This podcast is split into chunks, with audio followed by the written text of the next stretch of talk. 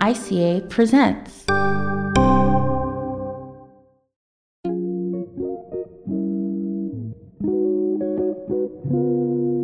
Hello, all. Welcome to this episode of Digital Alchemy, a production of the ICA Podcast Network.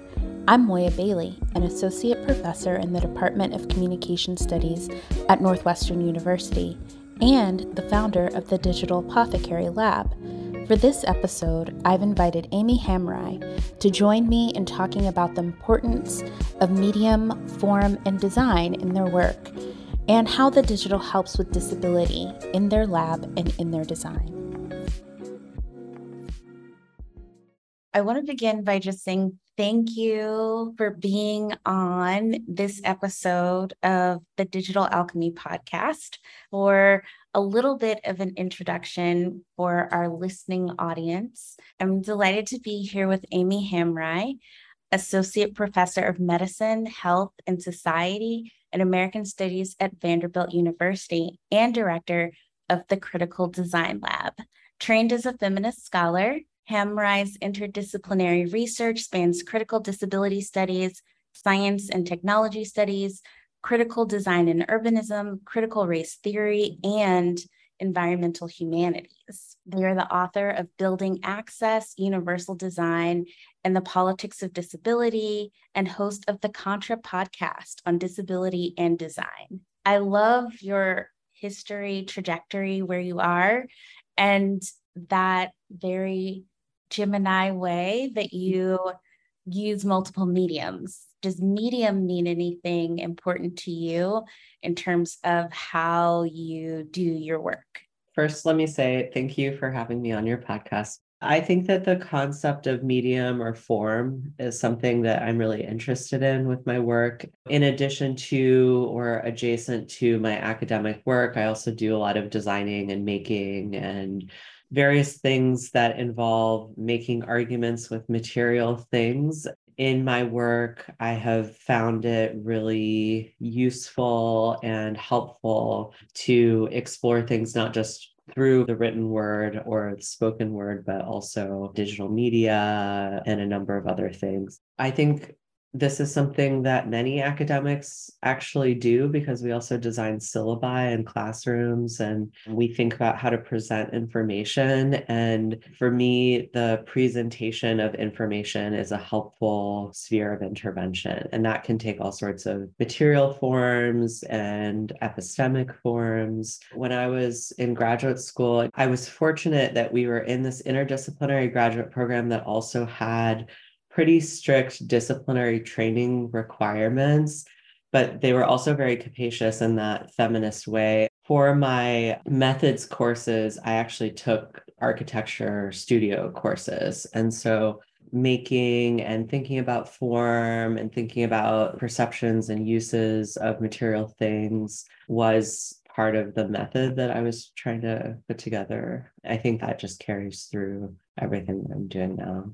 I love that. When I think of form, I also think of your beautiful garden and how you construct your own personal space. So it's lovely to see that like carries through in all these different aspects of your life. I'm curious now to talk about how you see form showing up in the work that you do around disability and does the digital help with that or is the digital also part of the problem? Something that is really foundational to disability studies is uh, the idea that the built environment, at least in some ways, shapes the experiences of disabled people, whether those are experiences of oppression or of inclusion.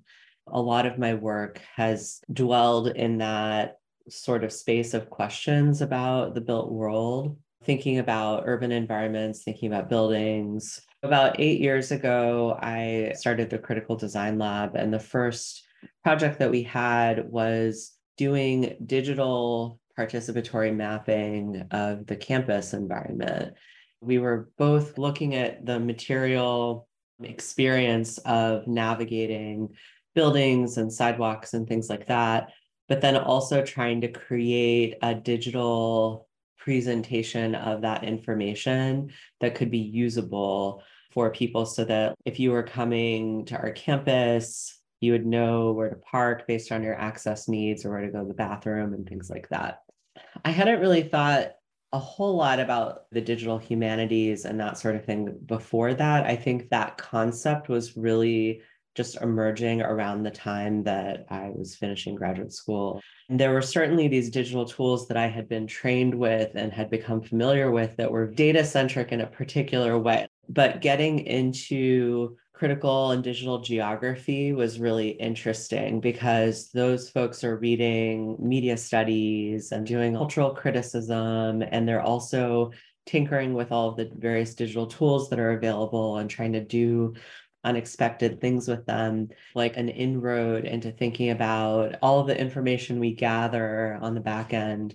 And then how do we create user interfaces and what happens then? Does someone literally just take something and use it? Or do they use something in a way that doesn't really work and somehow they're changed by that and that's an interesting problem both to reproduce and to study so from there the lab expanded and i started to admit people who lived in other places and were often in different time zones all of our work became remote and digital and it was just a lot easier and more available to work on digital media projects and things that involved using digital tools. The forms of that raise all sorts of new accessibility challenges and also opportunities. There's something that's interesting to me about the digital that's very different than my background in architecture or in landscape design. I also do like woodworking and leather work. If you cut something wrong, you have to basically throw it away and start over. But in a digital setting, there's really much more opportunity for editing and repurposing things in interesting and creative ways. In that context, what is form is always at the forefront, and where can form be introduced and redesigned is always being put. I've really admired about how your lab is set up and the mm-hmm. projects that you work on. I wonder if you have any advice for somebody who's trying to start a lab thinking about how to integrate some of the principles of design that you've been thinking about, how one might think of the lab space as a fruitful way to imagine a different way of doing things. The way that we use the word lab is very strategic. A lab is a really recognizable format for many of our colleagues in a university setting. It also implies that there's experimentation happening there.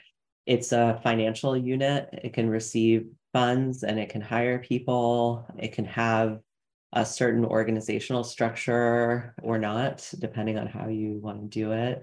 It does these things that both replicate and are outside of the classroom. So, in the similar way that a classroom is a social microcosm, and you create the vibe that you want, you create the norms that you want. How are we going to talk to each other? How are we going to create community here? You do that in a lab too, but because it's usually smaller, more intimate, people get to know each other, they work together more closely over a longer period of time.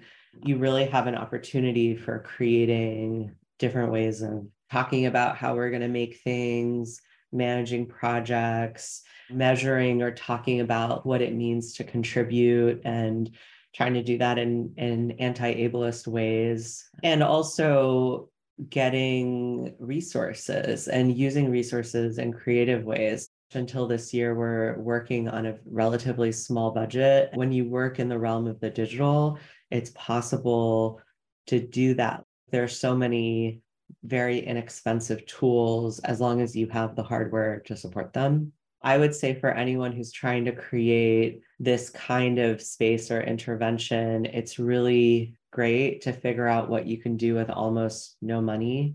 And then if you have money, there's so much more that you can do, obviously. But the one thing that's strategic about not having a lot of money is that you also don't get your projects taken away from you if funding is denied. You can still continue to do them. Setting the organizational culture for a lab, that is something that is free, basically. It's about how you facilitate and direct it. Creating relationships between people across time or thinking about how power works, who's in charge, and how does each person have a say and how things are run. You don't need to pay anybody for that as long as you have the skills to facilitate the conversations. If I can venture a little bit out of our academic side into our astrological side, mm-hmm. I wonder if astrology is one of the tools that helps you when you think about your lab culture. I've never asked people for their birth times and pulled up their charts before admitting them to the lab, but maybe that would be something that people would be into after the fact. I'm Iranian. I come from a culture where astrology is just part of our everyday understanding of the world and how time passes and things like that. And it's just very mundane people use astrology to figure out when to get married or when to make certain decisions. But I have found a lot of helpfulness in thinking about time. I made a zine about planning your courses for the semester using the moon phases. And that was because my grandfather, who's this amazing gardener, taught me how to garden that way the tool that he had and the people before him had for measuring the number of days in a month in a very visual way. So you could figure out if I plant the radish seed today, when the sky looks like this, this is when it's going to be ready to pick. I notice things after the fact, I think, about like the personalities of people who I tend to recruit into the lab and that sort of stuff. I think I learn a lot about myself as what it means to be someone who's in charge and also a Gemini needs a lot of variation and activity and it's very communication centered, but can also get burnt out really easily. I really think that there's something about whether it's astrology or not, just paying attention to people's personalities and how they show up can be really important for thinking about lab culture and the things that you want to reinforce and the things that you maybe want to shift. For sure. And I think something that's interesting about contemporary astrology is how it uses all these archetypes. And so if you're well versed in the archetypes, you can think about what's the vibe here? Do we need to bring in a little bit more of this? Do we need to do some grounding because we're all just super frazzled? Do we need some more fire in here because we're not as motivated? Do we need to bring in some more empathy and get in our feelings a little bit more?